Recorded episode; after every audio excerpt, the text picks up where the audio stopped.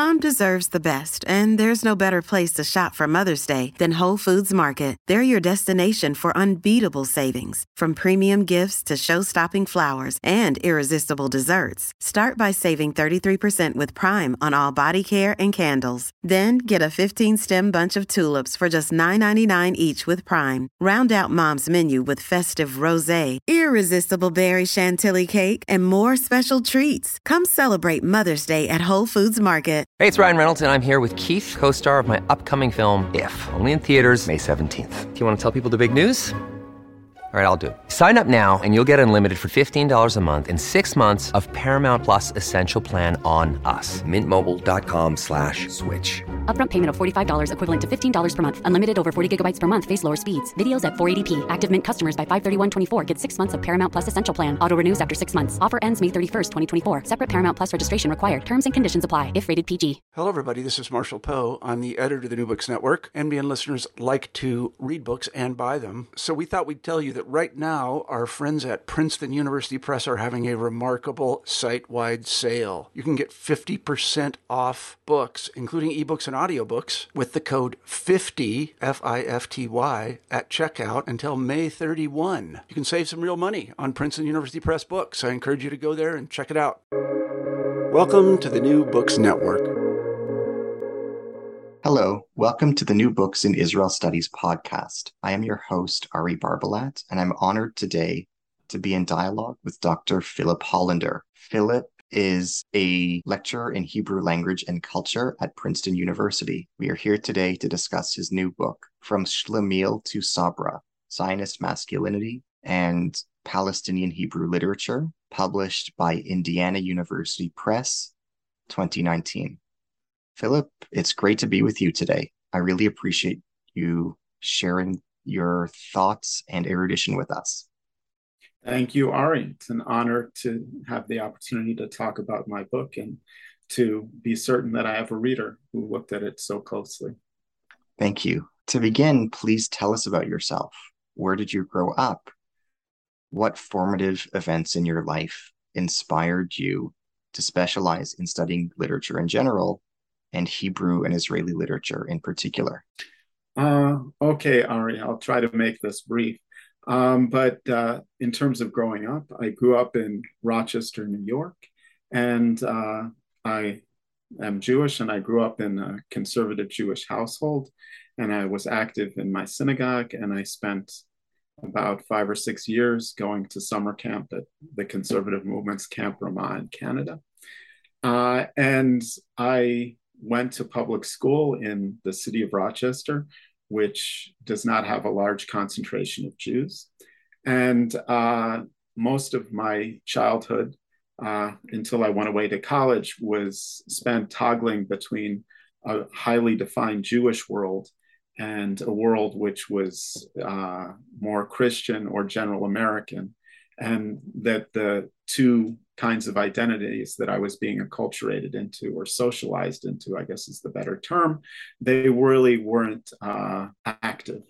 Uh, when I went to college, uh, I was actually more interested in politics and the political process, and I majored in political science. Uh, and when I was studying American politics, um, I saw a movement towards sort of uh, identity politics within uh, Amer- the American political scene. And I felt that within the American political scene, there really wasn't a lot of space for Jews as Jews with a specific identity or the opportunity to express themselves. And that sort of this sense that uh, Jewish identity was under the eraser, sort of within uh, general American culture, and the only opportunity for Jews was sort of within a ghettoized or sort of uh, more religious Jewish world off to the side, I was interested in theoretically Israel and Jewish nationalism and the opportunity for Jews not to live in sort of two separate worlds where they toggled between sort of a general culture and a specific Jewish culture, um, and Jewish nationalism with the idea of bringing these two uh, things together to form one organic culture which would serve Jewish people specifically. Um, and I hadn't been to Israel uh, in my earlier life. And after I finished my junior year of college, uh, I traveled to Israel for the first time. I, I took a, uh, an academic leave of absence and I studied at the Hebrew University.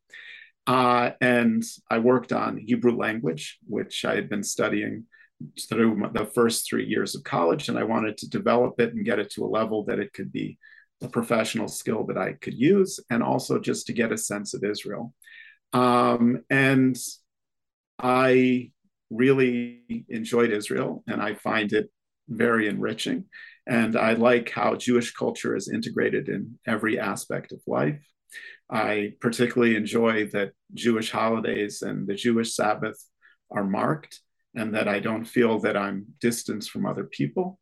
I like the way that the Hebrew language has developed, where there are all kinds of terms that even the most uneducated can use, like hearing two washerwomen talking about a place being dark and saying it's Hoshech Mitzrayim, the darkness mm-hmm. of Egypt, the next to last uh, plague.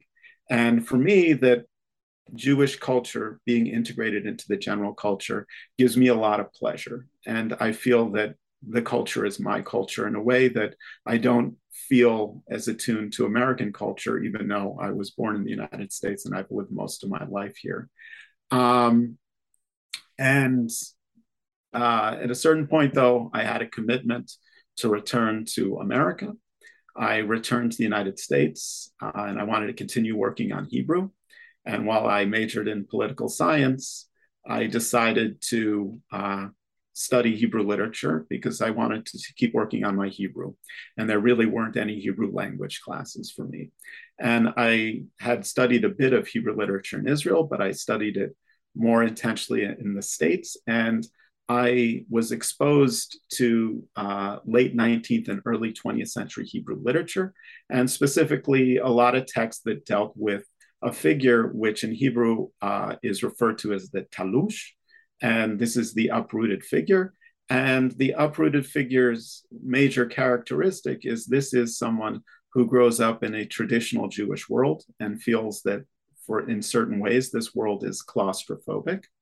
And they go out and they're interested in looking into general uh, society. And, and this is largely an Eastern European thing. So this would be general European culture. And that these characters look to find their place within that. And they find themselves equally sort of out of place there too.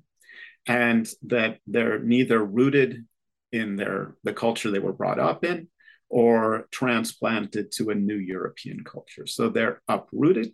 And i felt in certain ways that this literature reflected sort of things that i was feeling and the question of sort of what it means to be a modern jew in the diaspora and I, I found that particularly fascinating. And that, you know, I, I, I was really drawn to it.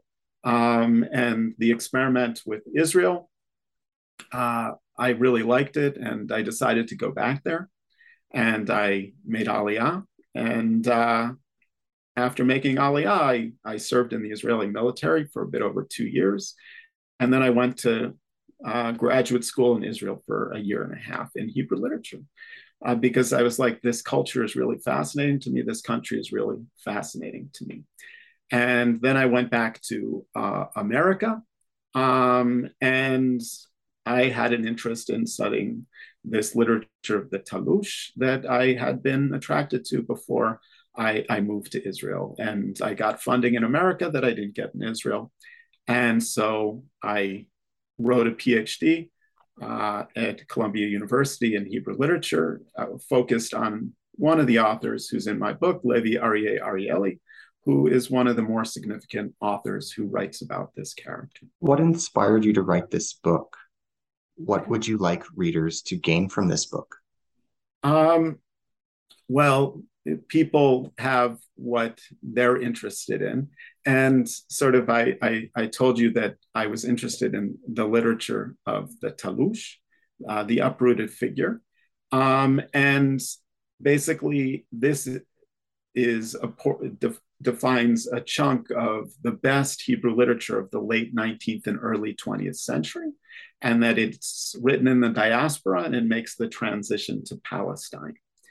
And this literature feels uh, radically different than general European or American literature that I had been exposed to before learning Hebrew literature.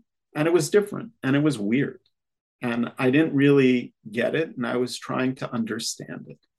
And that my lack of understanding of this literature, even though I thought it's pretty good, uh, it, sort of is at the center of this book. And uh, the historian David Biale, in a book that he has called Eros and the Jews, when he talks about this literature, uh, he refers to an aesthetics of impotence. And he finds it radically opposed to what he views as the national revival of uh, Zionism. And so for me, the question is is this completely opposed, this literature, and aesthetics of impotence? Is it radically opposed to Zionism as a political movement? Or is there actually a relationship between them?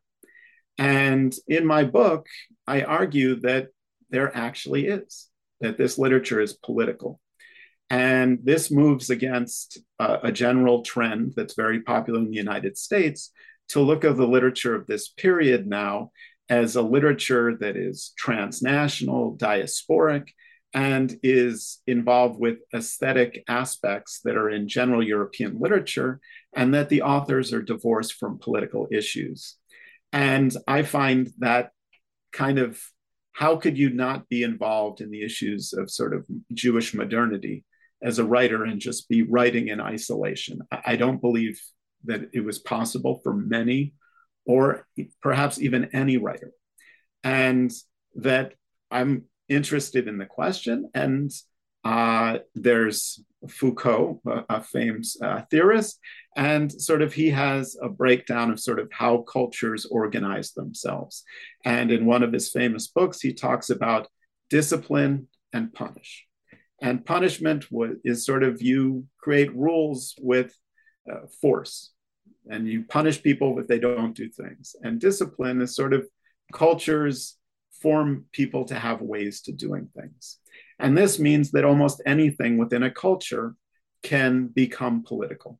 And that, that there are a lot of people, as against those who see Hebrew literature of the early 20th century as wholly aesthetic, who see it as wholly political. And that my book attempts to look at this literature and say that it is both political and aesthetic. And this aesthetics of impotism, uh, impotism, of impotence is really about a way to push people to reformulate themselves um, and sort of to become new. And this began in the diaspora as sort of a national revival through the Hebrew literature that was connected to Zionism. But I believe that Hebrew literature was one of the prime in Palestine was one of the primary forces behind the development of Israeli culture and sort of the Isra- and uh, sort of Israeli society. And a lot of the ideas that it's advancing are promoted.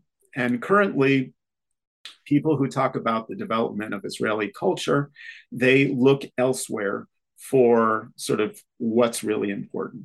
And I feel that the literary tradition and that of its of leading writers, like the ones that I focus in my book, that they're helping to define a culture and that they the, there's great oversight of what they contributed and certain ideas are overshadowing it that I find less significant. Uh, the creation of uh, cultural traditions, many of which have been eclipsed and gone away, different ways of celebrating Jewish holidays per se, or sort of the martial tradition that Jews became soldiers. I think that's part of Israeli culture, but it, it doesn't really define it. Or ideas of the uh, theorist Aleph Dalet Gordon about returning to the soil and reconnecting with the soil, and through that reconnection, uh, sort of creating a new kind of Jew and Judaism. I, I, I find that those really aren't so important. And I'm looking to sort of talk about a part of the development of uh, Israeli culture and society that's been overlooked, that's of literature, by looking at a specific subset of that uh, culture being uh, Hebrew literature written by certain people, contributing to debates about these issues.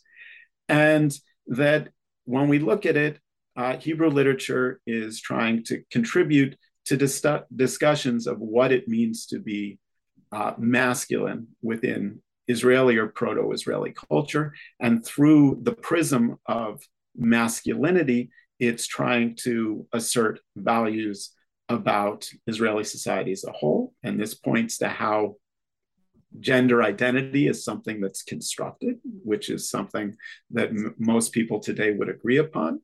And then I'm interested in how the Hebrew writers employed the relationships between men or homosociality to sort of promote their specific version of this culture. Um, so uh, that is sort of uh, uh, introduction uh, to the general ideas of the book. For those who are unfamiliar with the term, what do you mean by the term schlemiel? Can you explain the concept for us? What does the word schlemiel refer to? Okay, that uh, that it's part of my title, and it from schlemiel to sabra. And and what does this mean?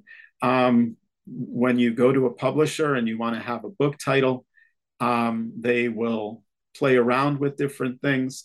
Uh, and I maintain that part, but like after the colon, uh, things changed a lot.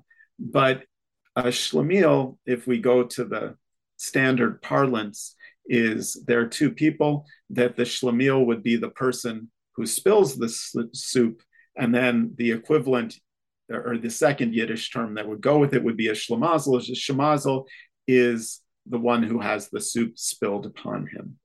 And this is one version. And in general culture, uh, schlemiels, those who are familiar with Woody Allen in his earlier phase or Larry David in later phases, these represent uh, representations of nebbish Jewish men.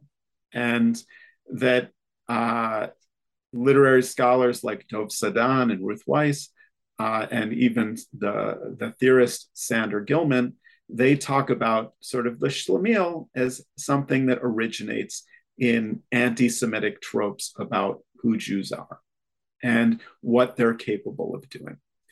And that I talked earlier about Jews leaving traditional Jewish culture and attempting to find their place within general European culture. And that culture, one of its fundamental aspects was a sense that Jews were incapable of doing many things. And Jews had to struggle against these things.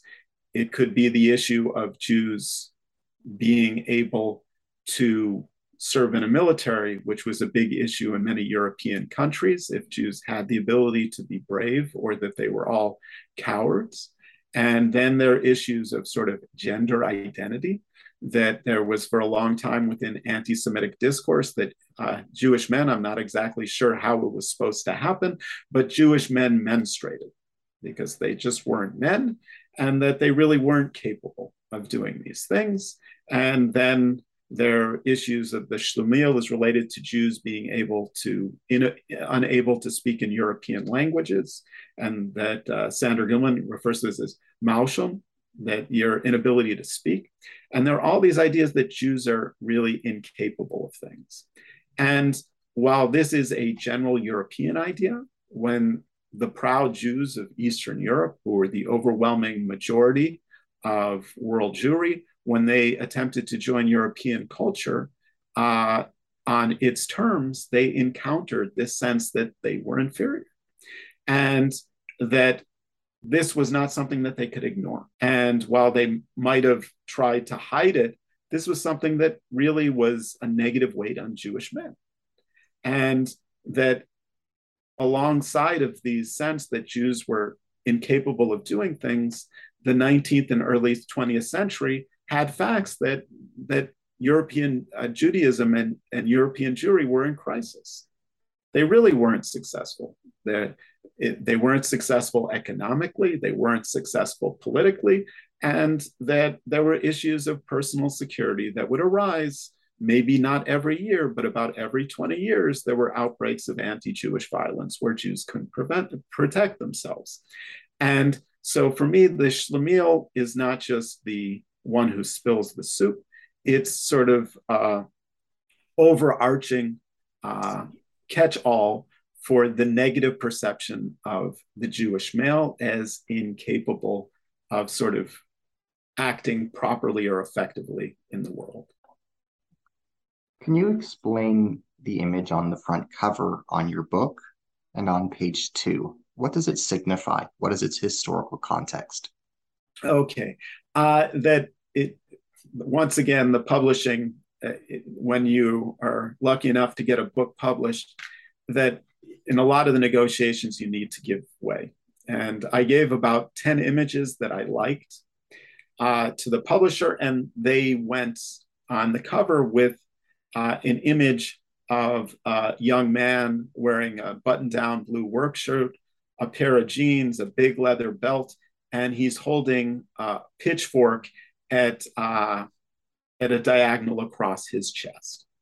And that for me, this image relates to the second major term in my title, which would be Sabra. And Sabra, of course, it, it's an import into uh, Palestine. It's a, a, kind of cactus. And the, the idea is many people speak about the sabra as prickly on the outside and sweet on the inside. And this term has become uh, representative of the Israeli in the early state period. And things like Sabra hummus, which is popular in North America, they play on this idea of sort of rough on the outside, sweet in the inside. And the idea of the Sabra cactus, even though it's imported into Palestine, it's something that is firmly rooted in the soil of Palestine and that it grows up into it. And that the image of a muscular tan man holding a pitchfork, uh, it plays right into the idea of this is what a rooted Israeli, who many people feel is the complete opposite of the Nebuchadnezzar Shlemiel of the diaspora, is. And the image actually originates uh, with an ad for about 20 years of statehood, if I remember properly, uh, that was put out by El Al Airlines. And it says, I am Israel. Okay. And for me, this is highly significant because not only do we have the image of one individual, this one individual and his masculinity are an attempt to depict what Israel as a nation, as a whole, is. And this idea of, of sort of this rooted, firm, masculine, strong man being what Israel as a country is, it's at what seems to be uh, uh, day and night opposition with what the Shlemiel of the diaspora is. And this presents the idea that Israeli culture is a negation of the diaspora or completely divorced from the diaspora. And that today, many people, it, Israel is working on its 75th year. And most people alive today have always had Israel part of their lives. And they don't see Israel as sort of originating with the diaspora. They begin to believe that this is the way things have always been. And for me, both Israeli culture and Jewish diaspora culture, specifically in the major diaspora center, the, the United States or North America, if we uh, let Canada join with the United States, um, these two centers uh, both have their origins, for the most part, in Eastern Europe and that they started out the exact same thing. And how have they become two radically different things? And I would argue that American or North American Jewish identity, as well as Israeli identity, are things that have been constructed in the late 19th and early 20th century, and that people need to think about how they're constructed And since I'm not a specialist in American Jewish culture, I didn't really address how Eastern European Jews created American culture or contributed to it. And my book focuses in how uh, what was essentially a diaspora culture brought by diaspora Jews to Palestine turns into a new culture. This is the invention of a nation, an invention of a national culture and societal norms. And that while it can seem like an opposition from Shlemiel to Sabra, that everything is just overturned, I'm interested in charting sort of what I view as a developmental arc, which has both diaspora Jews and Israeli Jews in the same continuum. In your conclusion, your book's final words are the following. While scholars have pointed to the important role played by newly invented rituals in translating the ideas and discourse on Zionism into action and supplying direction to immigrants and native born, early 20th century Hebrew literature constituted the primary address for immigrants looking to satisfy metaphysical needs. Its ability to satisfy this need through the act of reading garnered Hebrew literature a prominent role that would endure into the state period. Israeli historians would do well to remember this prominent role and engage Hebrew literature to see what it can teach them. What do you mean in these words, and why did you choose these specific words as the final words with which to end your book? Okay, that um, this is part of, if I heard properly, an Israel Studies podcast series. And that I feel that within uh, Israel Studies, uh, Hebrew literature is given short shrift or it's ignored. And mm-hmm. elements of culture uh, that are ignored and sort of uh, Boaz Neumann, who is a, an, a, who was an Israeli historian who uh, passed away recently, he'll talk a bit about uh, Israeli culture, uh, but for the most, or Israeli literature. But he'll deal with other aspects and and make them important. And sort of on the kibbutzim, if they came up with sort of a ritual for Shavuot, or people begin to bike ride uh, on Yom Kippur in the major cities when there's no traffic, or there's the development of the uh, Hebrew barbecue if it comes from the kumzitz and uh, it moves forward to the mangal. That there, Israel is developing cultural traditions, or it's got something like the uh, celebration of Tel Hai and the def- the failed defense there. and Israeli historians make a really big deal about it. But I find a lot of these traditions, they were important in the 50s and 60s, but by the 70s, they're already declining. And the sociologist slash uh, cultural historian, Yael Zerubavel, she promotes many of these things as uh, sort of recovered roots, and she ignores the diaspora. But Hebrew literature, or modern Hebrew literature, there are different points to deal with its inception or its beginnings. But at the one version is that it begins with uh, the Jewish Enlightenment in Germany. And Hebrew texts were about redefining. And Hameasef, which was a, a, journal written by some of these early Maskilim, they began to have a place to discuss what Jewish modernity was about. And that these ideas were expanded as there were many journals in Eastern Europe in Hebrew that began to develop. And then key journals like Hashiloach, edited by the thinker uh, Echad Ha'am. And all of these things were about questions about what Jewish modernity meant. And they took place in Hebrew.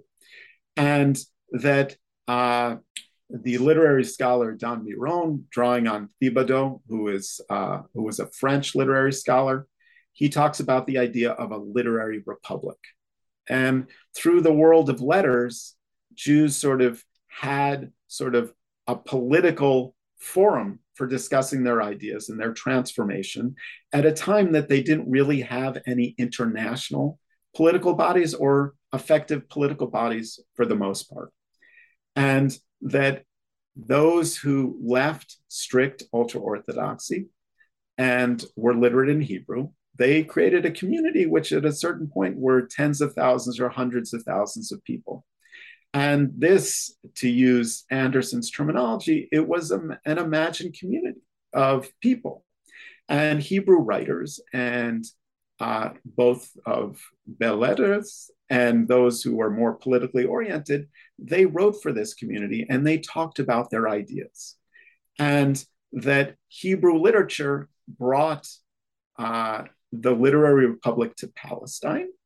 And the ideas that they presented were very important. And people who, who were worth their salt, they knew that they needed to know Hebrew and they needed to be part of these debates.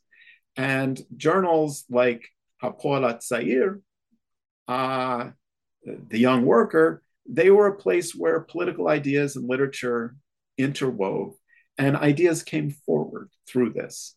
And that for me, this culture is at the heart of where it, uh, Israeli culture and Israeli society were going. And what issues were they dealing with? I feel they were dealing with important things that most of the immigrants who were predominantly male were dealing with. That many Jews came to Palestine hoping for individual transformation. And the arrival in Palestine did not offer that. Individual transformation is, is something that's almost completely impossible today as it was 100 years ago. And the recognition that they were pretty much the same people they were when they uh, traveled to Palestine was very disappointing. And that Palestine in the beginning of the 20th century was an undeveloped backwater. It didn't really offer a lot of opportunities for advancement or betterment. And it brought a lot of people to despair. And suicide, Gur Alroey, the historian, he talks about sort of a high degree of suicide. And uh, many people have talking about the emigration from Palestine by people who initially went there. There needed to be something within the culture that helped people deal with the sense I'm not radically different. I'm pretty much the same person I was before. And now I'm in this country and it's really, really difficult to live here. And I can struggle my whole life and I'm going to die miserable. And these are things that they needed to address. What are the immigrants doing there? And sort of what can they do? And I feel that these writers uh, helped uh, immigrants, predominantly males, to deal with these issues. That yes, you might not complete the labor to sort of uh, draw on the traditional phrasing, but you need to start.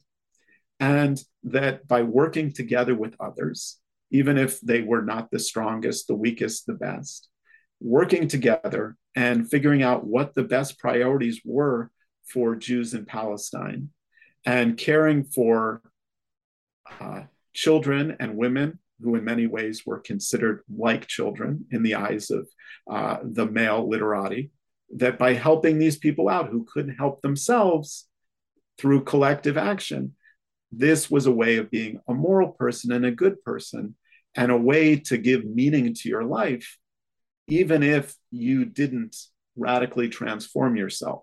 You radically tra- transformed how you lived your life and you would be judged by your actions. So for me, the literary community is dealing with sort of metaphysical questions. It's a primary address that many, many immigrants and many who considered immigration were dealing with. And I feel that this needs to be thought about when people think about the development of Israeli culture. And uh, I, I, feel that uh, it needs to be taken up by those in Israeli Israel studies. And I, I feel sort of uh, that those who aren't specifically uh, interested in politics um, among literary scholars that they should recognize this political aspect to the literature that they study. You devote a full chapter to the biographies of the authors that you analyze. Can you share some brief biographical synopses of the individuals who appear in your book? Um, yeah, that while it's out of specific order, uh, I'll try to give a, a, rundown of the four primary figures that I'm discussing, who all immigrated to Palestine and uh, were considered the four primary prose writers of the early 20th century. The key figure in this group is a man named Joseph Chaim Brenner. Okay, and all of them are born in the, uh, the 1880s, I believe, between 1880 and 1886. And uh, so Brenner is slightly older, and I believe his birth date is around 1880 without checking it. And Brenner grows up a yeshiva bocher, uh, and he's very vehement. And while almost every biography you read of, of Hebrew writers who grow up in Eastern Europe being the illuyim or the Matmidim or the smartest people in the room, uh, he was, most people will agree, highly talented Talmudic scholar. And he lost faith in his teens, something that happened frequently in the late 19th and 20th century. And he became interested in the world of Hebrew culture, this Hebrew literary public republic that I was talking about. And he wanted to be involved in the transformation of the Jewish people and how to make it sort of better. And this is stuff that really uh, was interesting to him. And he was wondering if this really cuts it. And in a time that Hebrew literature and Zionism were weak in Eastern Europe, he considered and was involved in more conspiratorial Jewish politics, such as the Bund, which involved socialism. But in the end, he put in with Zionism and Hebrew literature. And by the first decade of the 20th century, when he's still a very young man, he's writing some novels which point him as sort of the like in Winter, which uh, is considered one of the greatest Hebrew novels, that put him on the map. And even prominent writers like Bialik, who might not like him, think this is a really important individual. And then during the 1905 revolution in Russia, he was living in Britain and he kept the Hebrew Literary Republic going by publishing something called HaMe'orer, the Wake Awakener. And this was a time that uh, Hebrew journals weren't allowed to be published in Russia. And this sort of, he kept the Hebrew Literary Republic alive.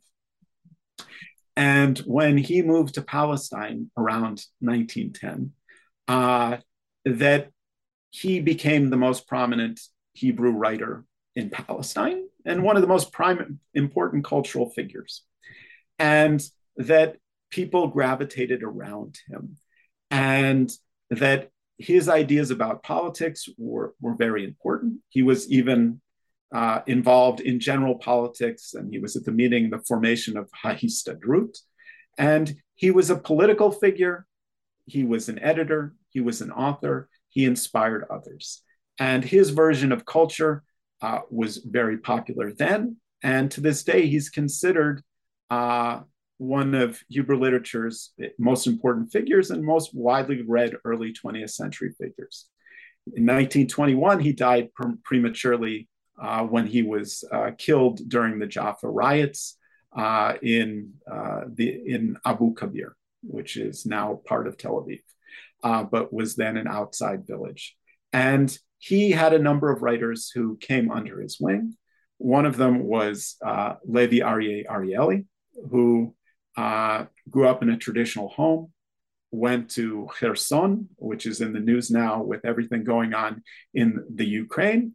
And he was studying externally. He got involved in Jewish self defense. Uh, and at a certain point during his military service, uh, deserted and moved to Palestine. And while there, he was committed to Zionism. He did a lot of the classic things. He worked as an agricultural laborer, he worked as a watchman, uh, protecting Jewish uh, uh, property. And then he moved more towards literature as he worked as an educator. And it was under uh, Brenner's influence that he moved in this direction.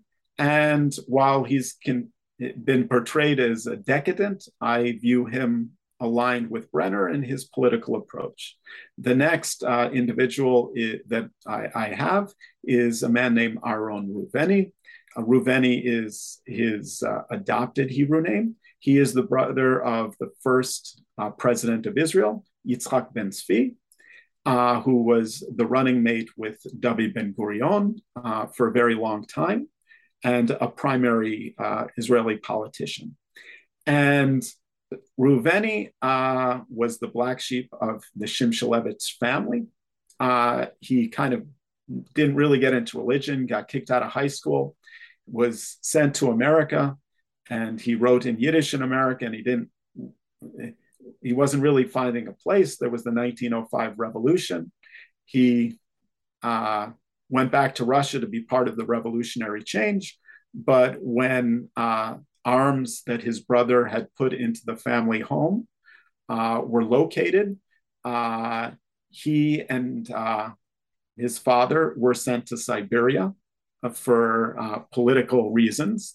And he escaped from Siberia by sort of going all the way east and traveling uh, through Manchuria and then through Hawaii. He eventually made his way to Palestine. And uh, he was a Yiddish writer in his beginnings, and even the novel I discuss it largely starts out as a Yiddish novel. But he uh, had people, Brenner liked what he was writing, and he thought he could, it contributed to the ideas of Hebrew literature. And Brenner initially was the one who translated him, and as Reuveni got better at writing in Hebrew, uh, his novel was then uh, that or trilogy that that I talk about in the work. It was shifted into Hebrew, and the degree to which he was involved in the process is unclear. Um, in his later days, he moved more toward towards the right on the political spectrum, but he was never really so mainstream. And the final person is the Nobel laureate Shmuel Yosef Agnon. Uh, and he is different from the first three in that he is from Galicia, not from the Russian Empire properly, and that he was raised traditionally, um, but became an autodidact around the time of his bar mitzvah. And he read a lot of traditional texts, but his mother who was fluent in German, introduced him to a lot of German literature. And that basically he, while had a period where he became much less devout, and he tried to join the Literary Republic, going to Lemberg to be a Hebrew writer or a Hebrew editor uh, when he was publishing his first stuff. And then he, the, the paper folded and he didn't want to serve in the Austrian military. So he moved to Israel, uh, or he moved to Palestine, and he interacted with Brenner and the others, and he was part of this sort of early 20th century uh, Hebrew literary culture. He would eventually uh, leave for Germany, where he lived for about 20 years before returning and making the rest of his life in Israel and going on to win the Nobel Prize. Most people think of or him as a wholly aesthetic person, and literary critic Gershon Shaked would say that he is completely apart from everyone else. And in my book, one of my primary arguments is that Agnon, who is seen as an aesthete, he was pressured to be involved in politics, and his early literature can be read as politically oriented. And one of the moves that I try uh, to do is place him within this group and show how his early uh, literature of the uprooted figure can be read politically with the political message which is aligned with that of the other three uh, authors that I mentioned. Um, I believe that this is a um, fundamentally sound reading. Um, critic Anne Golomb Hoffman who is a dedicated scholar of uh, Agnon uh, and uh, someone who's more in the lines of deconstruction. Uh, she reviewed the book, and while finding my findings about Brenner and Reuveni and Arieli convincing, she wanted to maintain Agnon as someone who was apart and purely aesthetic um, readers can read the book and weigh in if they feel that there's some merit to my argumentation. Um, I feel that Hoffman's own personal position on Agnon uh, makes it so she can't really accept what I'm saying because it goes against her own presuppositions. But, you know, let the reader decide. So those are the four figures who my book focuses on. Thank you for sharing that. What does your book teach us about power? What does your book say about the relationship between politics and literature? Um, okay, when it gets that I, I referred earlier to the idea of Foucault, sort of in his book, Discipline and Punish. And Punish is about having true force and having true physical power and the ability to wield it over other people.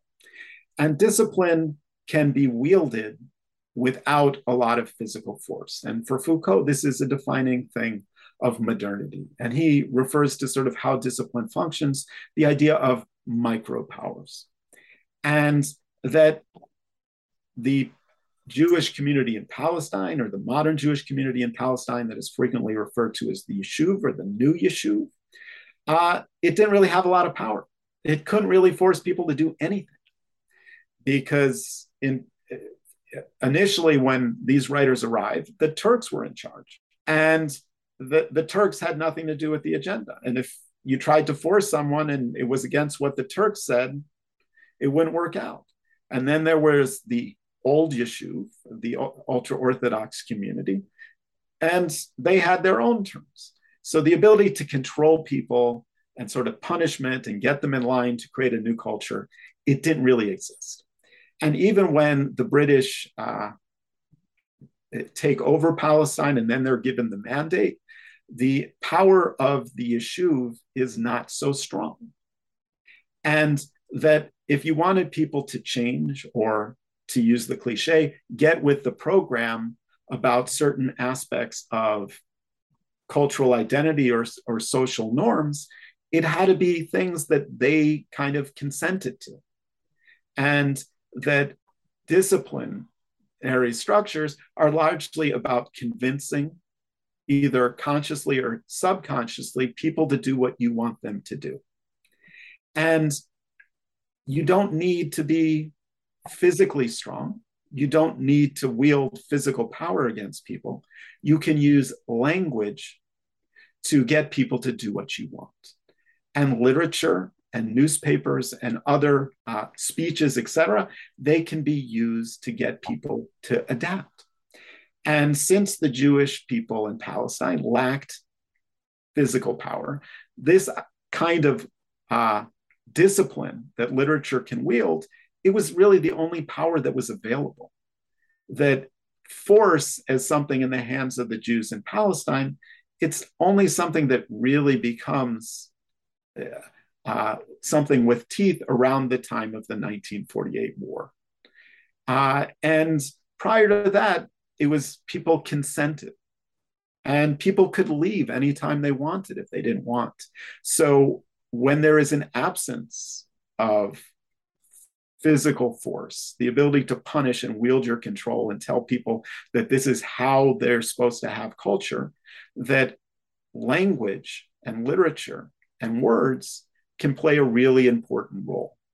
And the literary republic that I talked about having its origins first with HaMa'asef and then moving uh, into the journals of Eastern Europe and then to the journals of Palestine, as well as the works being published there, they were words that were shaping how people were going to act and live their lives. And so when you don't have force, you got to find a different way. So for me, this is fascinating how words can be power as opposed to uh, things that we more uh, traditionally view as power. And when this talks about the relationship between politics and literature, this makes literature, which is a really uh, a way where words are used in a very complex and effective way as something that can be highly political, highly persuasive, and highly important to understanding politics as a whole. And that I want or I want, or I believe that to understand uh, the culture of pre Israeli Palestine and then Israel, you need to understand how literature is part of politics.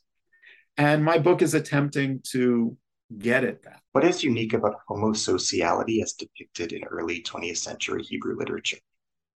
Okay. Um, this is where I'm dealing with the term which uh, is most uh, commonly identified with the literary theorist uh, Eve Kosofsky Sedgwick. Uh, homosociality kind of is what it is. And that homosociality is homo here being men, sociality is how men interact with other people. And that uh, Foucault, once again, uh, and others, they talk about the ideas of homosexuality and heterosexuality as a modern construction that arrives uh, at the end of the 19th century, around the time that Zionism is coming into existence. And that throughout most of history, men have socialized with other men. And that this is a fundamental part of any sort of national movement. It's how people are bound together, and largely men who were at the beginning of the 20th century, the ones who were considered part of the body politic, especially in a time when women in most places were denied the franchise. And that how do men come together? And I was talking before about the Shlemiel and the sense of Jewish men sort of being weak and incapable. Another thing in this period that's moving forward is that Jews are also homosexuals and they're unable to sort of do the things that mainstream or heterosexual men can do. And that this is something that uh, today, uh, in a much more open environment towards uh, homosexuality, wouldn't be such a big deal. But at a time that there was large scale persecution of homosexuals uh, throughout Europe and the United States, this was a big deal and people were afraid to be part of this uh, subculture uh, or group. And Jews who wanted to make it, they were afraid of being associated with things that were too Jewish. And many things Jewish were considered homosexual. And that a lot of the culture written by Jews in non Jewish languages within Europe, they're very apologetic and the Jews are uh, sort of made to be exactly like other people. And within Hebrew literature of the uh, late 19th and early 20th century, I believe that it's highly ubiquitous, while uh, a scholar, uh, Yaron Peleg, he sees it as less ubiquitous than I do. And, and he has an article where he points to only four or five instances. Uh, over a 20 year period when I can point to dozens or more, um, that Hebrew literature is got tons of things which deal with men being highly affectionate towards other men. And that the way that they're being masculine is not fitting standards that are popular in Germany. Um, and like the scholar, scholar Daniel Boyarin, when he talks about Zionism, uh, he essentially says that Zionism is trying to turn the Jew into uh, a chivalrous knight or to be like Hannibal the Conqueror and to ignore Jewish things completely. Um, and others sort of have martial images of the Jew or the Jewish watchman dressed like a Bedouin and a Cossack. Um, all of these are there, but Jewish men who are not ripped with muscles like Rambo uh, and are gentle and they have loving relationships with other men. And to the point where sometimes, from our modern perspective, we wonder if these ha- men have sexual desire for others and would like to have physical interaction. Uh, they're there in that Hebrew literature. And that having this presence in the literature, I think, makes it very interesting. And then the question is if Jews were uncomfortable about being represented as, within quotes, unmanly or within quotes, as homosexual, why does this literature, including the four authors that are at the center of this book, why are such representations so central uh, to this literature? And for me, it's because raising these issues and discussing gender and sexuality helps these authors to promote a specific message about how best to be uh, interacting with other men and how best to, to use a more contemporary term, perform their masculinity. And that this is central in my opinion, to how this literature acts in a political way. What is self evaluative masculinity? Can you explain this term to our listeners? And can you share with us why this term is central to the themes unfolding in your book?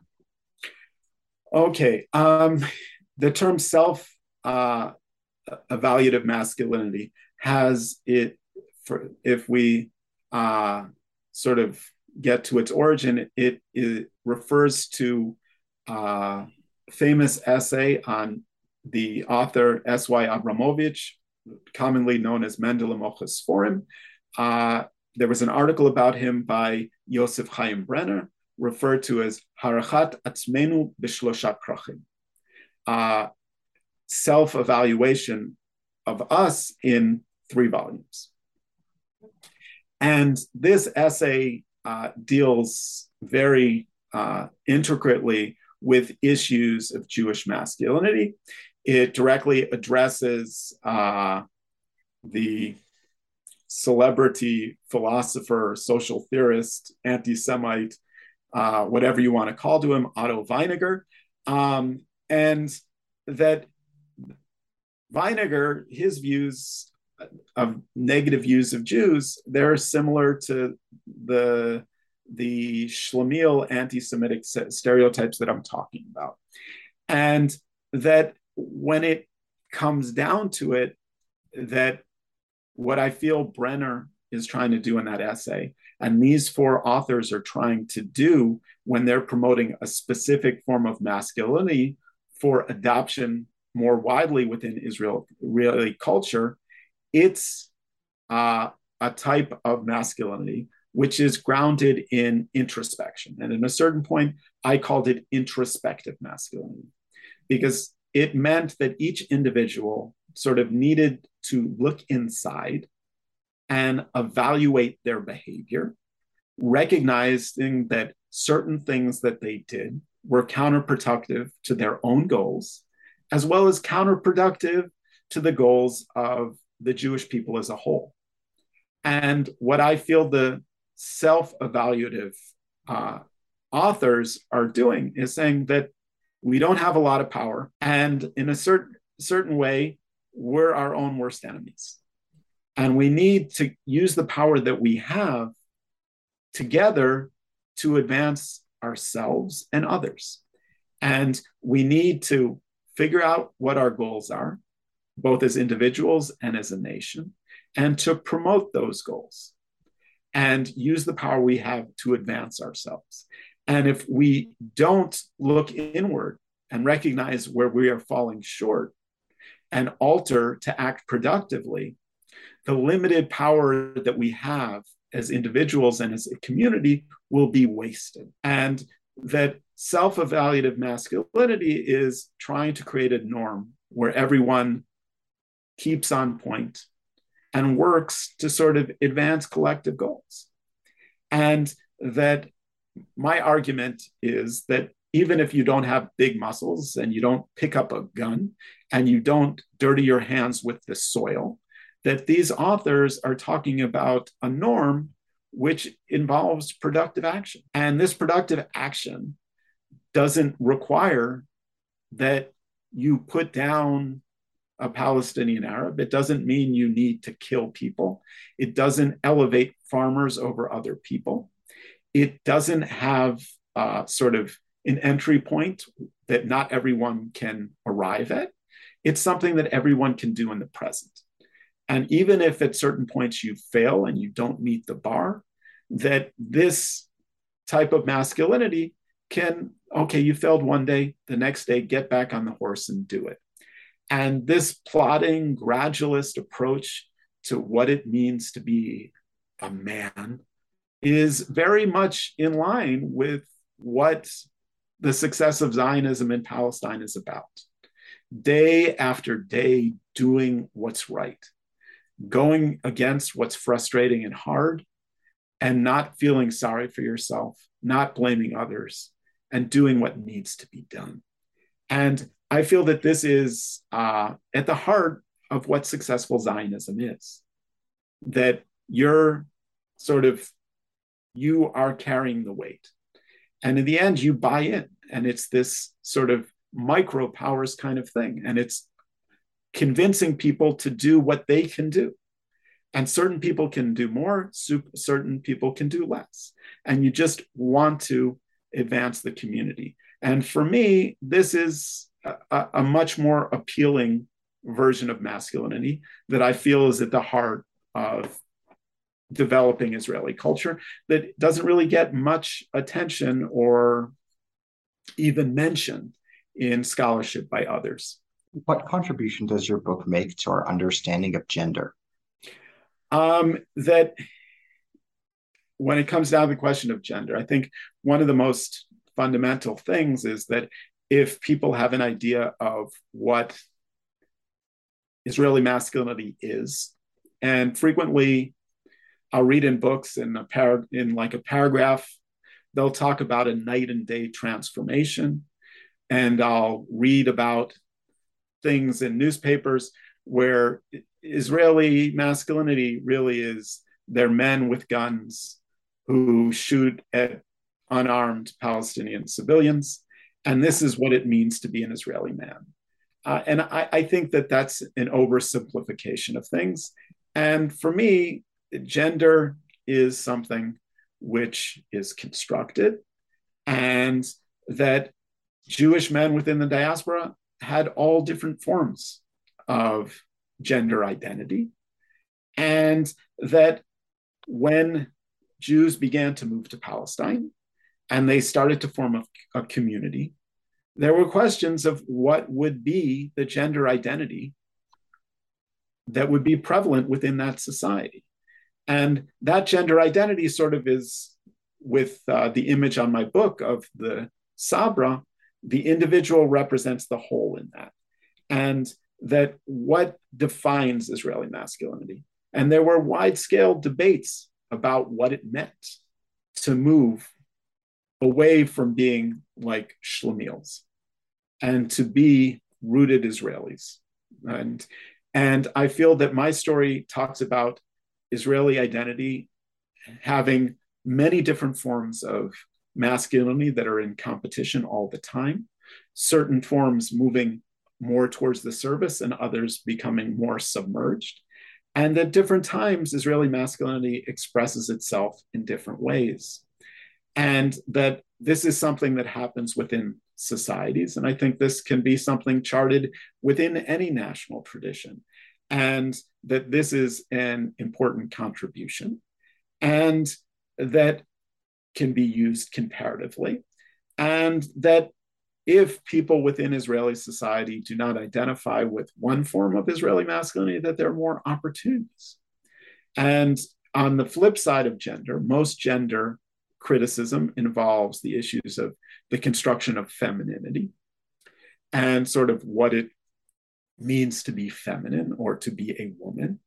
And that my book sort of highlights that the Zionist project um, from the late 19th century well into the statehood period was very interested in creating a viable, uh, in quotation marks, healthy masculinity. And that this preoccupation with sort of making uh, Jewish men masculine did not leave a lot of space for Jewish women for self actualization. Like, what does it mean to be a Jewish woman? And that a lot of the way that uh, Israeli femininity was created, it was very restricted. And while there's a lot of discourse about uh, is, Israeli society uh, giving uh, Jewish women a high de- degree of equality, I feel that it's much better to recognize that the need to create a quote unquote healthy masculinity restricted the opportunities for women. And that it's only within the last few decades, I believe, that uh, there are more opportunities for Israeli women, particularly Israeli Jewish women, to sort of express themselves as women uh, outside of highly restricted norms. So those are sort of about gender, both the construction of masculinity within Israel and the construction of femininity within Israel and pre uh, Israel Palestine. There's a quote I'd like to ask you about on page 36, where you write the following These Hebrew authors remained connected to a tradition of prophetically inspired, engaged writing and refused to confi- consign Shira to the leper colony and join her there. Instead, they felt compelled to free her and introduce issues of individual and collective illness and imperfection to the public sphere. Rather than viewing such writing as a form of quote unquote infection, they saw it as an important means for stimulating discussion and communal response to issues impeding improvement of the he- of the Jewish people's condition. Readers expected that Hebrew literature would address contemporary issues, and that is what advocates of self-evaluative masculinity strove to do. Can you say more about what you were attempting to say in this passage, and can you expand on this insight? Um, that I, I said that uh, my book was in conversation with two contemporary trends within uh, Hebrew literature study. And one of those trends is uh, a trend that uh, uh, the scholars uh, Shachar Pinsker and Allison Schachter have approached, which is an attempt to int- is trans uh, national modernism. And they look at Hebrew literature of the late 19th uh, and 20th century uh, as literature which is where the people, the, the writers, they're in tune with European writers, and that they're divorced completely from the national project. And among the people that they do is sort of talk about uh, their relationship to people like Oscar Wilde Okay. And the idea of what is referred to as decadent European literature. And for someone like Pinsker, it's important to point out that many, many facets of uh, early 20th century Hebrew literature are very similar to facets of quote unquote decadent uh, European literature. And that decadence sort of is referred to sickness and a lack of health, and it's connected in certain ways the ideas of homosexuality, which were marked as unhealthy during that period, and that for them it's aesthetic to talk about these things, and it has no political import. And as I previously stated, I think that there's a reason that there are what can be referred to as decadent representations within Hebrew literature of the early 20th century. And when I mentioned uh, David Biale's term, sort of an aesthetics of impotence, and aesthetics means that you have a strategy. Why are you depicting these specific things? And for me, that I view modern Hebrew literature, which I've referred to as a literary public, it's basically a safe space for Jewish men who are the primary readers at this time, the only ones really capable of reading it, with few exceptions, for them to talk about in group issues. And for me, a lot of the things are that they're buying into a sense that Jewish men are incapable. And they are looking at personal failures and saying, are these genetic? Are these part of my race? Am I completely incapable? And that the writers, including Agnon, the outlier, I believe that they're not doing this just for aesthetic reasons. They want to start talking about the, these issues as part of a community. And the community is to a large degree imagined. And one person who is involved in this community is the author. Then the author's representative within the text, which can be the narrator. Then the next one can be a protagonist who is a talush or an uprooted figure. And the next would be the uh, reader. And these, uh, while uh, two of them are completely fictional and one is imagined, they create four people, or we can get it down to three if you would like, but they create a community and they represent a larger whole. And the idea is by letting the sickness and failures of Jewish people out as opposed to hiding them, it allows you to begin to think about the problems and start formulating solutions. And I feel that if it's Jews that seem homosexual, Jews that seem uh, effeminate, it, it Jews who seem like complete failures, why is this literature putting them front and center?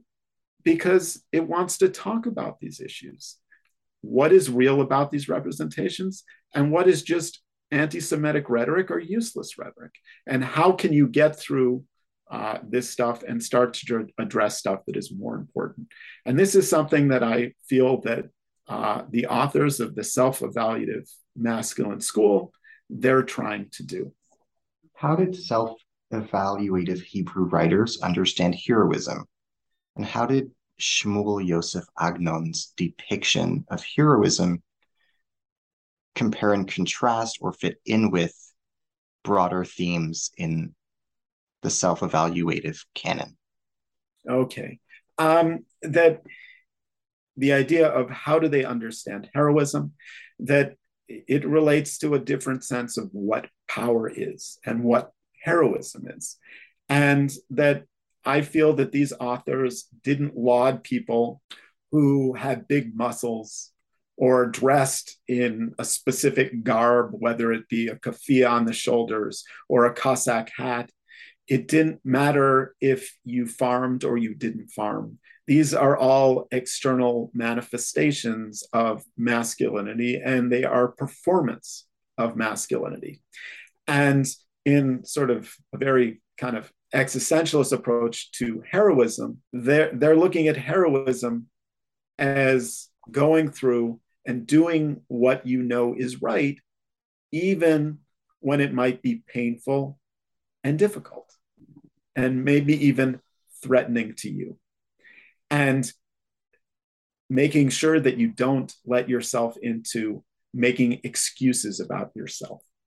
And that the question of how does Agnon depict heroism, that one of the primary works that I talk about in the chapter that I devote to his work or his early work is uh, Miriam's Well. And this is about an individual named Hemdat. And Hemdat comes to Palestine and he expects to be transformed upon his arrival. But he's not transformed. And he gets very depressed. He goes into all of these fantasies about the world. Um, and we can think it's he's separated from his beloved Miriam, who remains in the diaspora. But when she arrives, he just assumes that she's going to love him and everything's going to be perfect. And Hemdat never does anything to advance his love to this woman, to advance things in Palestine. And he just doesn't think about what his priorities are and how to move his life forward. And he goes deeper and deeper into sort of self delusion. And in the end, uh, he commits suicide in an act of delusion. And that while Chemdat is frequently a name used by Agnon for sort of a self representative within his literature, I feel that the narrator in the story is very distant from the Chemdat of Miriam's well. And if I talked about a group having a conversation, what I feel is going on is that the narrator and the author are sort of looking at Chemdat's actions and his approach to life in Palestine. And they're saying that Chemdat is acting like a coward. He's never stepping up to do anything, to accomplish his goals, the things he wants for himself and he wants for his people. And that if the reader is conscious of acting like that, that maybe they're acting like cowards too. And heroism is sort of advanced through its, its polar opposite. By acting in an unheroic manner, Chemdat is pointed to as the person that one should not emulate. And the only way to truly judge if you are like Chemdat or you are different from Chemdat is to look inward, to judge your actions, to think about what you're doing and to move forward. And I feel that this is how uh, Agnon in his early work is sort of participating in the discourse of the larger group of self evaluative masculine writers. Can you offer to our listeners a brief introduction to the life, legacy, and biography of Yosef Chaim Brenner? What is his importance in the history of Zionism? Can you share something about him for our listeners who might not be familiar with the history of Zionism or who might be listening as outsiders out of curiosity without having the background of those with greater uh, previous knowledge? Okay. Um, I, I, talked a, a, bit more about uh, a, bit about Brenner when I introduced uh, everyone as a whole, uh, the four major authors as a whole. But just to return to some of the things that that uh, a woman named Zohar Shavit, she talks about uh, within uh, Hebrew culture in Palestine, that from the time that he arrived until uh, around 1910 until he passed away in 1921, it, she refers to that period as the Brenner period. Okay, he is the number one cultural figure and literature is the primary form of culture. Okay. And that Brenner is editing works, and Agnon gets his first uh, break uh, sort of through uh, Brenner's assistance, his publication of his early work, uh, and his help. And many people, such as Reuveni and Brenner, they're getting his assistance. He's creating projects for translations. He's involved in the development of, of Hebrew drama. He's involved with the creation of many important journals. He serves on the editorial board of most of the major papers. He's involved with many of the political conferences. He's the one who is sort of hobnobbing and in conversation with the leading figures of the people uh, of the period. He's in interaction with people like Ben Gurion and Ben Zvi and others, uh, and he's taken very seriously. And he points to how a cultural figure can have political importance. And he combines great uh, aesthetic skill. He's a great writer. And I treat him as a great writer, and to this day, considered one alongside Agnon as largely the primary early Hebrew modernist, of one of a few uh, of the greatest merit. And he's just a cultural figure that people listen to today. And that his image is always in the culture, and people are doing images of it. And when we think about Zionism within Israel or even in the diaspora, frequently Brenner is sort of a, a figure that, that comes up. You have a passage on page 75, where you write as follows Consequently, Brenner employs mikan umikan to foreground his preferred masculine model in the public sphere. Simultaneously, He deploys sexual representations through widespread adoption of this norm and to marginalize and even potentially exclude those advancing divergent masculine forms supportive of alternative masculinity in the novel proves more forceful than that found in Agnon's fiction. Can you elaborate on what you mean in this passage? Okay, I think uh, it's a bit smoother in the book. Uh, but uh, yeah, I would uh, like that. I, I spoke about um, Brenner alongside being a political figure and an editor, that he's one of the leading writers. And his arguably most important uh, literary work during uh, his time in Palestine is the novel Mikan Mikan, uh, which literally is from here and from here, but it means a bit from here and a bit from there. And this is a novel which is uh, fragmented. And this apparently fragmented novel, in my opinion, has a very clear structure. And at the center of it, uh, it involves questions of masculinity.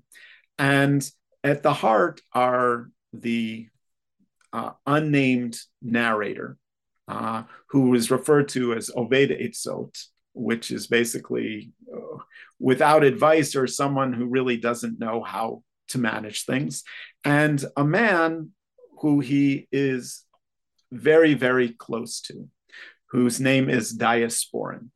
And Diasporin is a very charismatic, attractive man.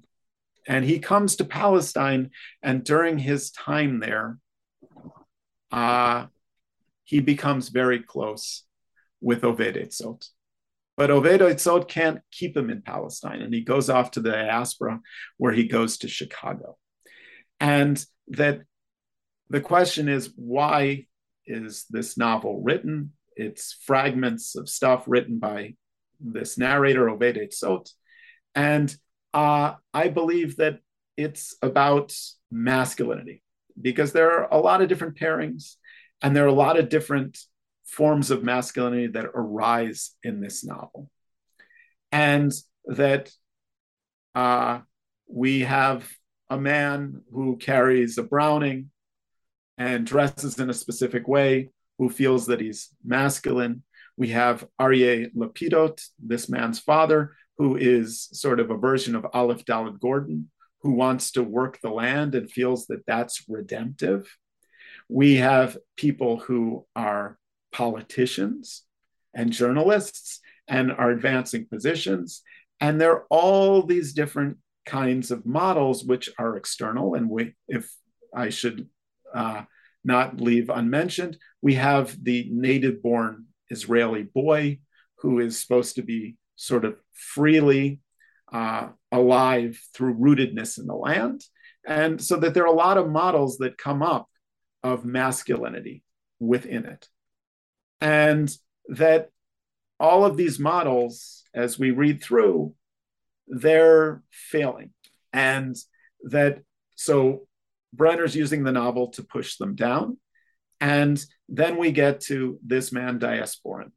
Diasporin, he is someone who wants to be an actor. And in many ways, how we live in life is we act, we assume roles that are given to us. And that Oved Etzot is also interested in drama. He's also an author. And the question, sort of, that he begins to pick up after he's already lost his friend, who he's very close with, is sort of what kind of role could I give that this man, Diasporin, my friend, would have been happy to have? And by assuming that role, would have been happy to stay here. And I feel that sort of through the rejection of specific models like the native born Israeli Sabra or the watchman with weaponry and also the one who works the land, we those are pushed off to the side. And the idea you need to build a role. And one of the things that Oved Etzot has not been doing is that he wants to cut corners and he doesn't want to examine what he's doing and that he can create a drama of what I've been referring to as self evaluative masculinity, sort of the struggle to go in and struggle against your dark side or your failures, and then come out the other side by fighting against them and improving yourself. And that this drama, if put forward for people like Diasporin, who are considered to be physically strong and capable, that the new Yishuv would be able to advance itself. So that I feel if we look through all the different permutations of masculinity that find manifestation uh, through this novel, Brenner pushes aside certain forms which are in contemporary discourse and then promotes one that he believes is better. And that while not every reader is going to understand the exact aesthetic strategy that he has for advancing these ideas, I find it a highly complex and interesting way to draw in readers and promote his ideas. Another author you present in the book is Levi Arieli. How was he influenced by the ideas and perspectives of Yosef Chaim Brenner? Okay, that uh, that I spoke about him earlier, but he is someone who comes to Palestine and he's been involved more in Jewish politics, like that, and non Jewish politics. That he leaves the Russian army when a soldier because his sort of socialist ideas come into questions. He's involved in Jewish self defense. He's involved with socialist organization prior to his military service. He's involved in politics. And he gets to Palestine and sort of certain models that come forward, that of the watchman and that of the man who works the land, they don't speak to him. And Brenner's like, hey, you can influence things by using language and culture to promote a better form of masculinity. And you can also use language and culture as an educator to help raise people to live in a better way. So he gets, uh, Brenner gets Arieli into literature.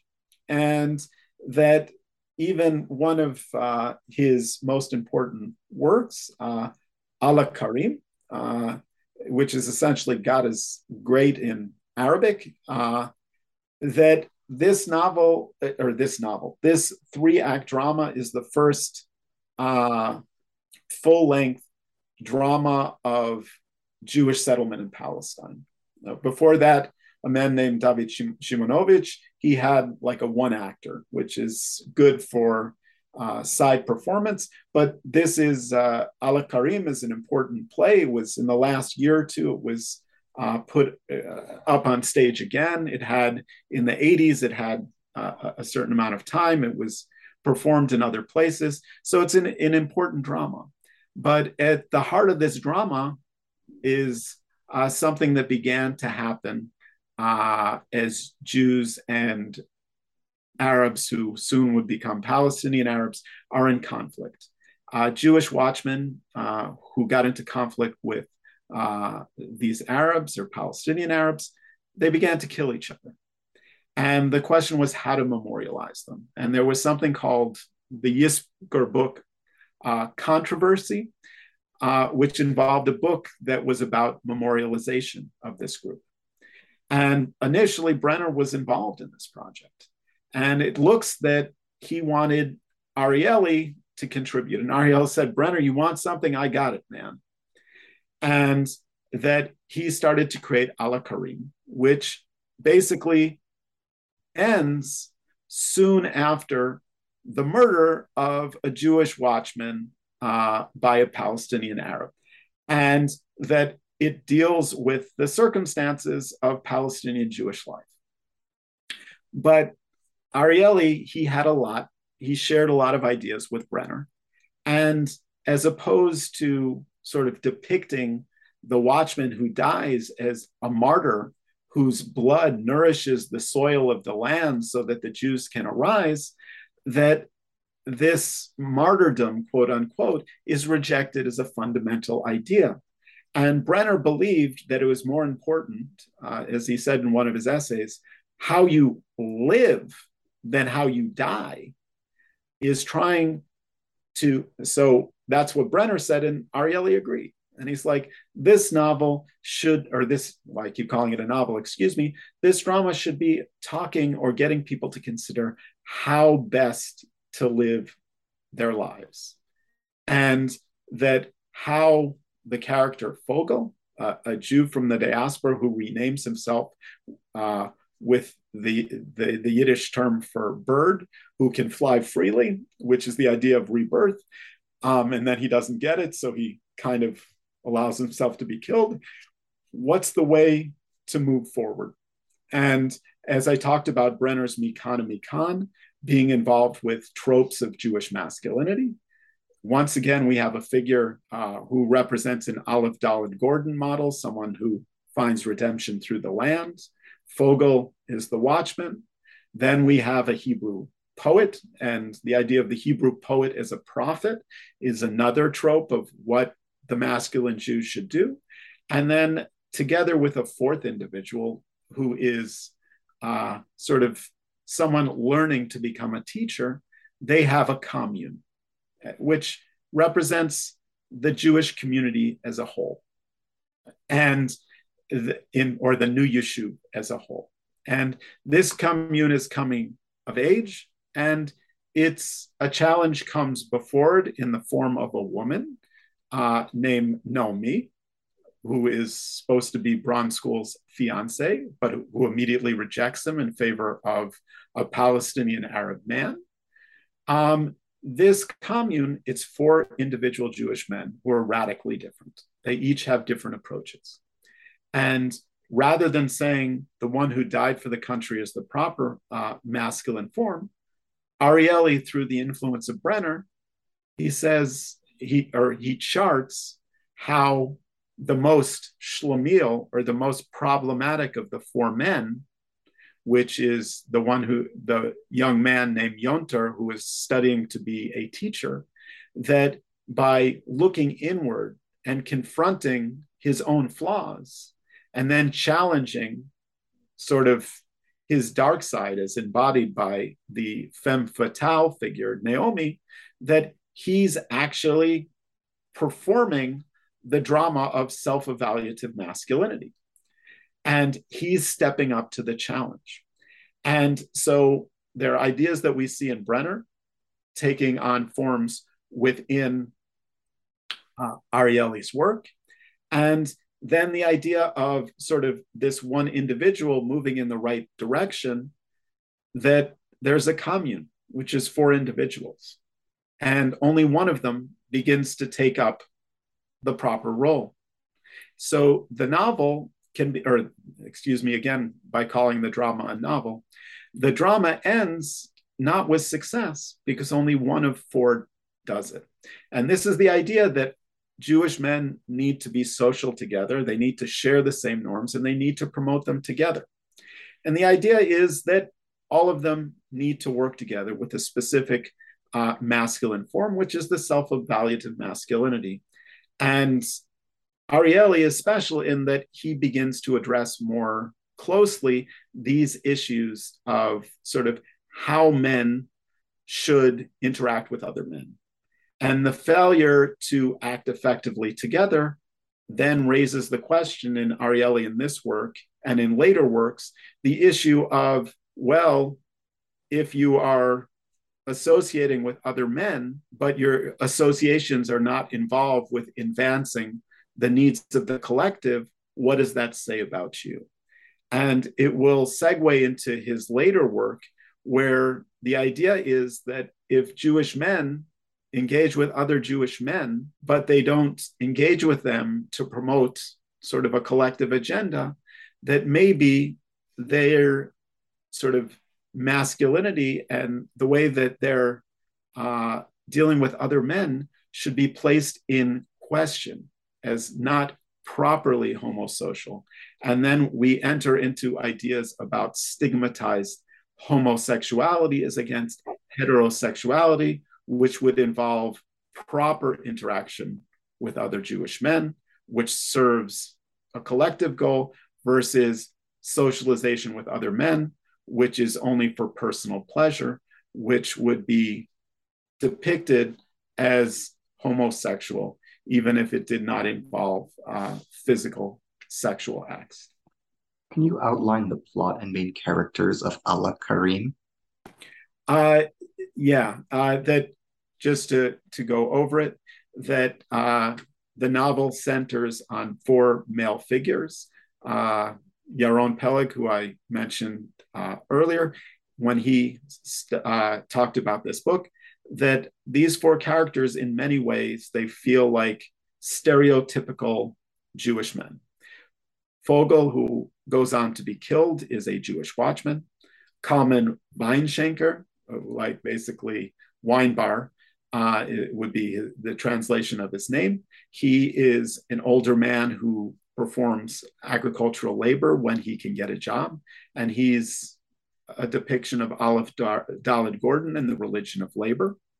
Then we have Bronskul, who is a Hebrew writer who views himself as a prophet, but his inability to sort of look inward uh, makes it so his writing does not serve a social function. And then we have the fourth character, Noach Yonter, who is uh, studying in a Hebrew teacher's college, and he is considered meek. He wears like a pith helmet and he has high water pants and he stutters, which is a stereotype of Jewish men who cannot speak. And he's all of these negative things. And they form a commune and they live together. And the novel opens with the arrival of the femme fatale, Naomi, who is supposed to be Bronskul's fiance, and that basically she sows problems among the group and stirs up problems with an Arab uh, sort of pastry salesman named Ali, who is also dressed in sort of unrealistic clothing for a pastry salesman. He looks uh, like he's dressed like an Oriental fantasy of an Arab uh, man with like the noble savage. That all of these men are addressed by a woman who can control them. And the question is, can they act as men? And the way that I read this novel is that it's about the challenges to masculinity of the four Jewish members of the commune, as well as the noble savage Ali. And only Noach Yonter, the least uh, capable seeming of the lot, is the one by uh, adopting elements of what I've been referring to during this interview as self evaluative masculinity, mounts a challenge to her.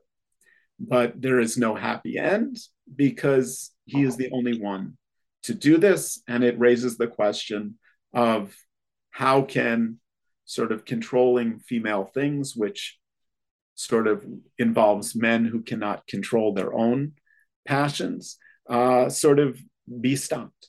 Um, so that's a way of looking at the three act drama.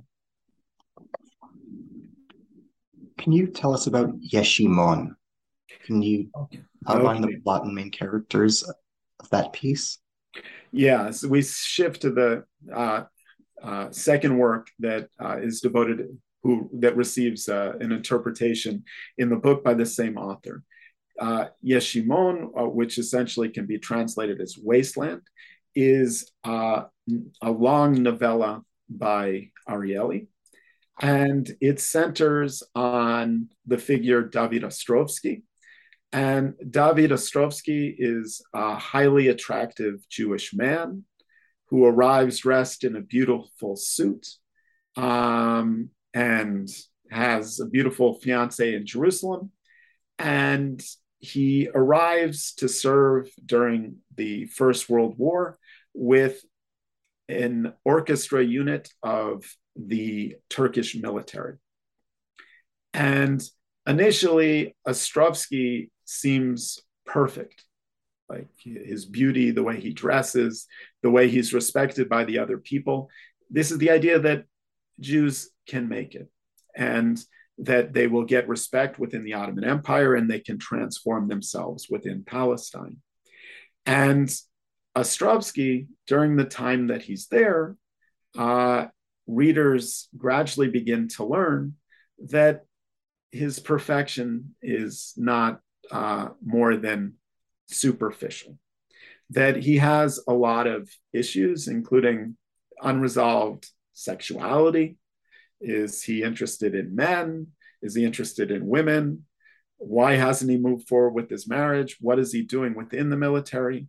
And in this period and in the final work, uh, until Jerusalem by Reuveni, the idea that uh, homosexual activity, or at least pederasty, were widespread within uh, the ranks of the Ottoman Empire, they come up. And does Ostrovsky really want to be dominated by another man, and specifically an Arab man or a Turkish man? And is he interested in national autonomy? And Ostrovsky doesn't really think about this, and he's drawn into the world of uh, the Ottoman military. He's happy to be there with other men and enjoying himself and the sensual experiences that are involved there. Um, but eventually, he goes through a process where he begins to consider what he's doing in the Ottoman mil- military, what are his goals, how does he want to move forward with his life. And when he's captured uh, by some British soldiers, he has some thoughts. Can he just give up? Will he be killed as a former Russian citizen when the British turn him over to Russian forces for treason against Russia? Because he's now serving for the Ottomans on the other side. And he has all of these things, but all of a sudden he finds newfound forces within him. He flees and he makes his way to Jerusalem to reunite with his fiance. The reunion does not work effectively, but it points to the idea that when push comes to shove, Ostrovsky has the power to influence his life and the outcome for himself and for others. And he doesn't need to sort of give in to what would be homosexual desires that were manifesting themselves during his time with the Ottoman military, and he would be doing better to create uh, relations with other Jewish men sharing a similar agenda of advancing collective goals. Not finding this, once again, we have an unhappy ending.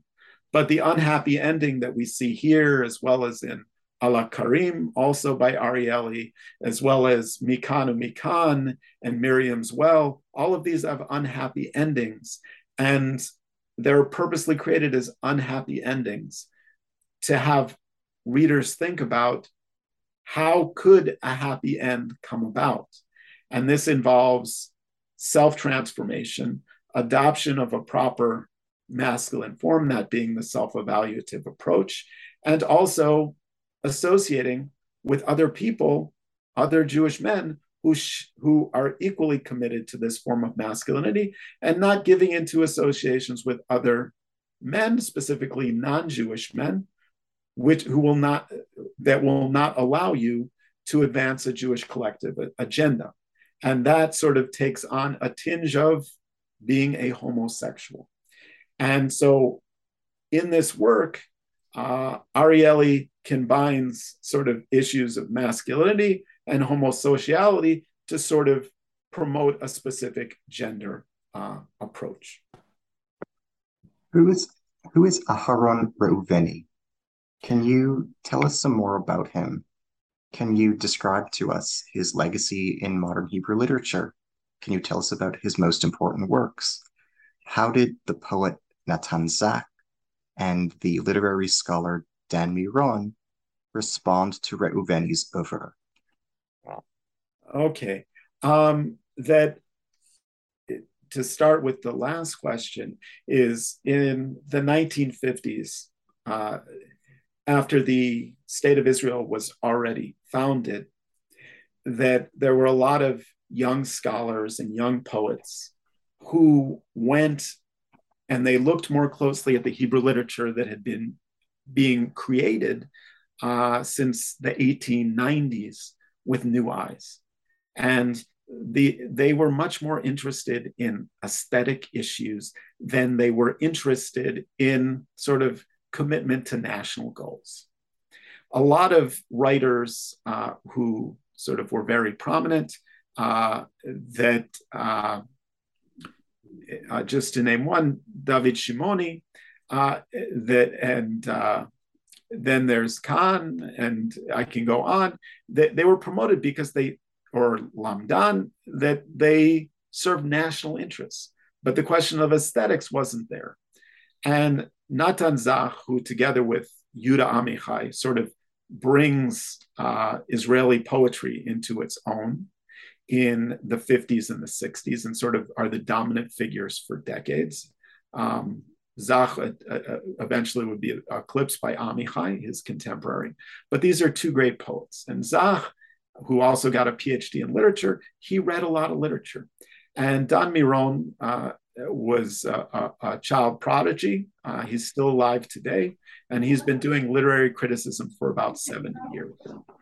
And both of these men sort of understand literature very well. And they looked at Reuveni's work, specifically his trilogy, three novels that come together, uh, Till Jerusalem, Ad Yerushalayim. And they said, this is one of the greatest Hebrew novels that was ever written. Why don't people read this novel? And they couldn't understand how, in a a culture that was went through a rebirth period beginning only about 60 years earlier that people were ignoring this novel. And that they wanted to know why it was being ignored. And that Aaron Reuveni uh, was someone who moved towards the political right uh, around the time of uh, the Nebi Musa riots, which were slightly before the beginning of the mandate. He saw a lot of Arab violence against religious Jews in the Old City and the failure of British forces to protect them or to allow Jews to protect other Jews.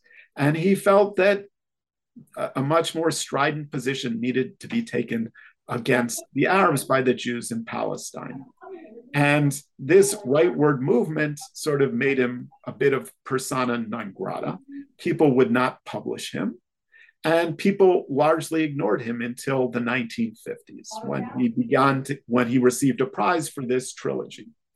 And so he was black sheep with uh, in Israeli politics for his rightward movement, but he was someone who wrote well. And people like Zach and Miron, and then subsequently the literary scholar uh, Yigal Schwartz, they, they see Reuveni as a really, really serious writer.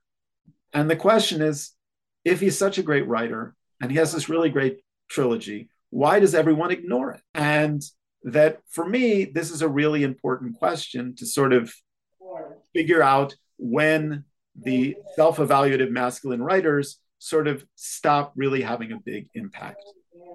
And one of the things about uh, my argument is that Reuveni, in a much more uh, direct way than with other writers, is depicting the types of gender and sexual things which others find highly problematic. And that this is part of the self evaluative masculine agenda you talk about the dirty laundry in order to clear things up and try to promote a more productive Zionist discourse among men. And that there were opponents of this approach who were becoming much more prominent uh, in the 1920s.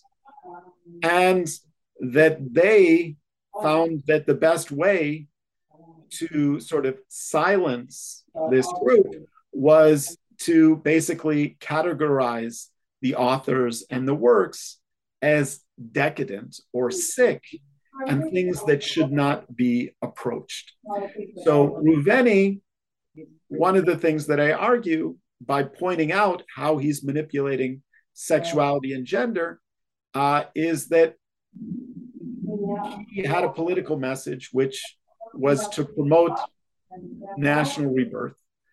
But those who disagreed with his position said just the mere presence of these things within his work made it worthy of ignoring it.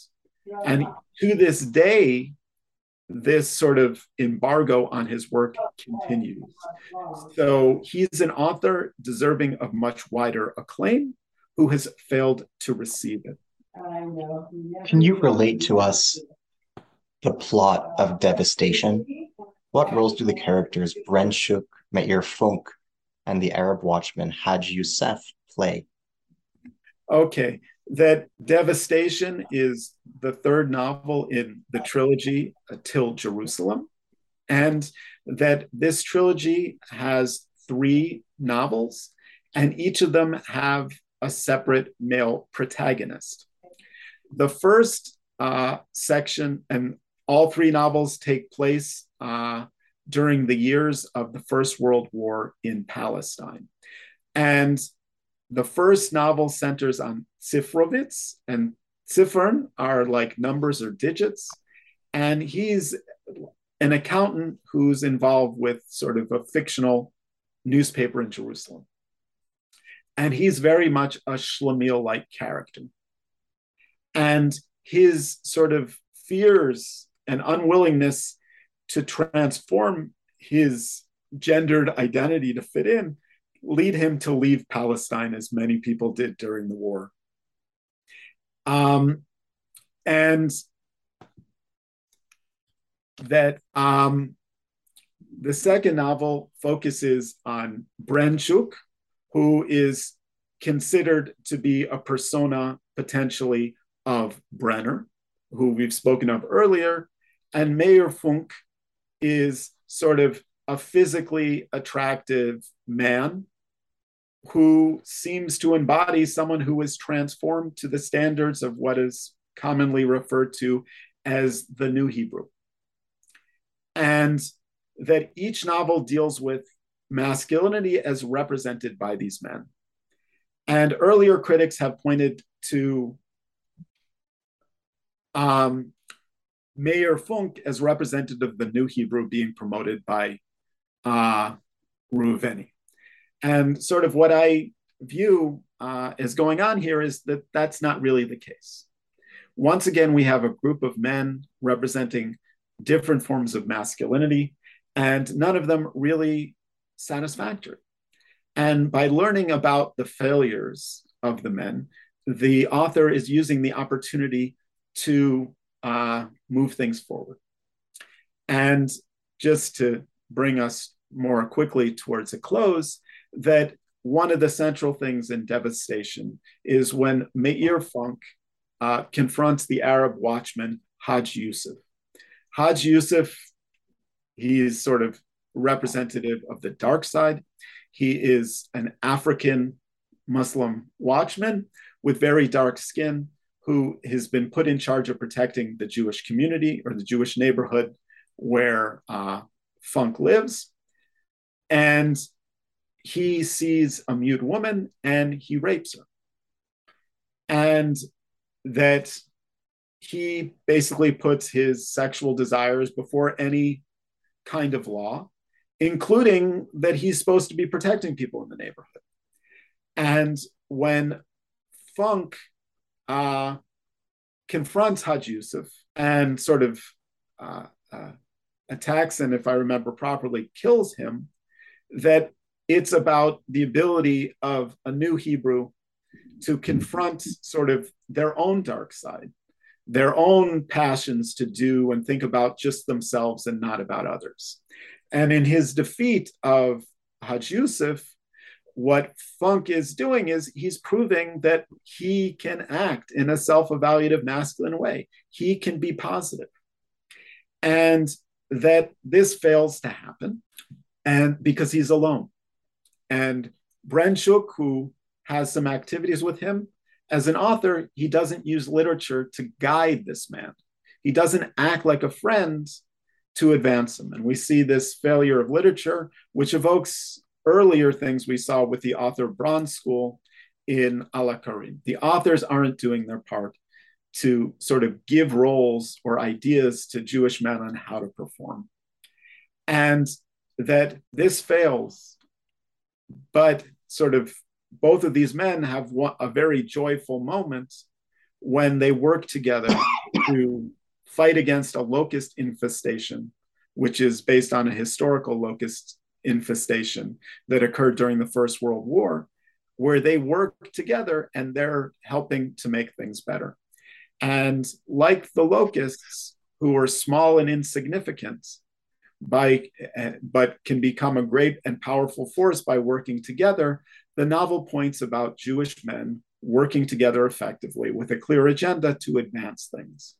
So that through looking at uh, these elements of devastation, we see once again a similar political message being promoted uh, in this trilogy, as we saw in earlier novels and dramas and short stories by different authors, that link Reuveni to a group of politically oriented figures who have a, a clear positive political message, and that this means that Reuveni really should not be uh, negated as a, decadent and non political individual. Another passage I'd like to bring to your attention is on page 136. Um, you write as follows Because improvement of the lives of individual Jews, as well as the Jewish collective, motivated self evaluative Hebrew writers, they introduced uprooted fictional characters to help their readers clarify their priorities and arrive at a more effective way to realize their goals. Thus, the inward turn of their fiction and the innovative techniques it what it employed to make their enterprise. Presentation of the interior worlds of Tlushim, who allow their guilt-ridden relationship to their Jewish past, their feel of fear, fear of failure sidetrack them from their goals. Accomplishment has a clear purpose. It enabled self-evaluative masculinity's proponents to clarify the dangers of limited conscious goals and push their male readers to adopt introspective strategies intended to assist them in avoiding this quagmire. Carefully planned action could assist Palestinian Jewish readers in achieving both individual and collective long range goals. Furthermore, it would provide them with an immediate sense that they were doing their manly best despite their limited abilities by taking control of their lives and helping their community better itself on page 136. Can okay. You yeah that, this for us it, well in terms hopefully certain things there over the course of our very long discussion have become clearer mm. uh, but uh, that uh, i'll try to deal with uh, some of uh, the things here and just to put it that the idea that Hebrew literature of the early 20th century, including Palestinian Hebrew literature specifically, it was trying to address issues that Jewish men with a sense that they that they potentially were flawed or damaged goods were facing as they tried to better their lives as individuals and to better the lives of the Jewish people as a whole through the creation of a society in Palestine were feeling. And that the authors, by giving the interior worlds of fictive Jewish men was to point out that a lot of the things that many of the immigrants were feeling were commonly held feelings, and that many people were addressing them, and that success needed to be redefined. Rebirth and 100% transformation wasn't going to happen. And the literature was trying to serve a metaphysical need. Yeah, you probably die and things won't be perfect when your death arrives. But if you're one of the individuals who's looking inward, thinking about what you're capable of contributing and doing to better yourself and others, and then you act on that, you're actually doing something really, really significant. You are acting in what can be, while maybe banal, is very heroic. And it pushed Jewish men to try to do this. And by doing your best, even with your limitations, which the, these aren't Superman, it isn't a fantasy of Jewish American comic book writers that, that Jews can be superheroes. Here, you're not a superhero, you're a common person with flaws. But by exploiting the opportunities that were available to you, you can make a difference. And it's this understated heroism that I feel that the self evaluative uh, masculine writers are promoting, that there's a key message about sort of what it means uh, to be a man, or to, to be properly masculine, to be healthy. And this is a realizable goal that everyone can realize. Not everyone can lift massive weights. Not everyone can do agricultural labor. Not everyone wants to be a soldier, but each in their own specific way, they can do what this uh, sort of masculinity is putting forward. And they might be a lot like they were in the diaspora, but there's nothing wrong about it. And Israeli culture did not originate as something that was radically different from diaspora identity. It was just something that was looking to make progress for individual and collective betterment. And this idea of gradual transformation of diaspora Jews into Israelis, I think, is an important uh, uh, issue which is not uh, properly noted by either scholars or more general audiences. Thank you. I'm incredibly grateful for the time you spent uh, in dialogue today. And I'm extremely thankful for the erudition you shared, both in this conversation and in this extraordinary book. As we bring our discussion today to a close, I just wanted to ask you what are you working on now? Is your current project? What do you have in mind for scholarship you want to do next as a subsequent research project?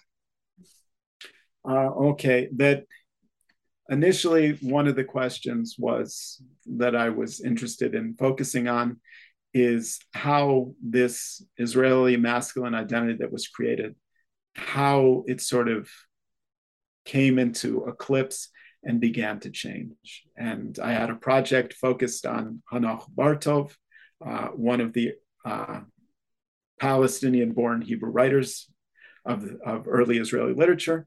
But right now, uh, just for individual purposes and my own self interest, um, I'm looking at issues related to the relationship of the American uh, Jewish Center and the Israeli uh, Center and the relationship between them based on uh, American Hebrew culture, both uh, the Hebrew culture written within the United States and the Hebrew culture uh, written in Palestine by those born in the United States. And the individual who's at the center of uh, my current uh, archival research is a man named Tet Carmi, whose uh, uh, name growing up in the United States was Carmi Charny. And uh, after moving to Israel during the 1948 war, he became one of Israel's most prominent poets and I'm interested in his role in using Hebrew culture and Israeli culture to enrich American Jewish culture in English. He's uh, most prominently known within American circles for his Penguin Book of Hebrew Verse and his editorship of the modern Hebrew poem itself. So that's a slightly different project, but it deals with issues of the new centers of Jewish modernity and their cultures. Thank you. I wish you only good luck in your upcoming work and research. And I would like to end by conveying my utmost thanks to you for everything you invested in bringing this remarkable book to fruition for us and for your generosity and kindness in spending this time with me and with us today in this conversation. Thank you very much, Ari, uh, for reading my book and entering into dialogue with me and allowing me to air my thoughts. Thank you. To our listeners, uh, this has been your host, Ari Barbalat, on the New Books in Israel Studies podcast. I've been grateful to be in dialogue today with Dr. Philip Hollander, who is a lecturer in Hebrew language and culture at Princeton University. We have been discussing his his new book, From Shlemiel to Sabra, Zionist Masculinity and Palestinian Hebrew Literature, published by Indiana University Press, 2019. Thank you.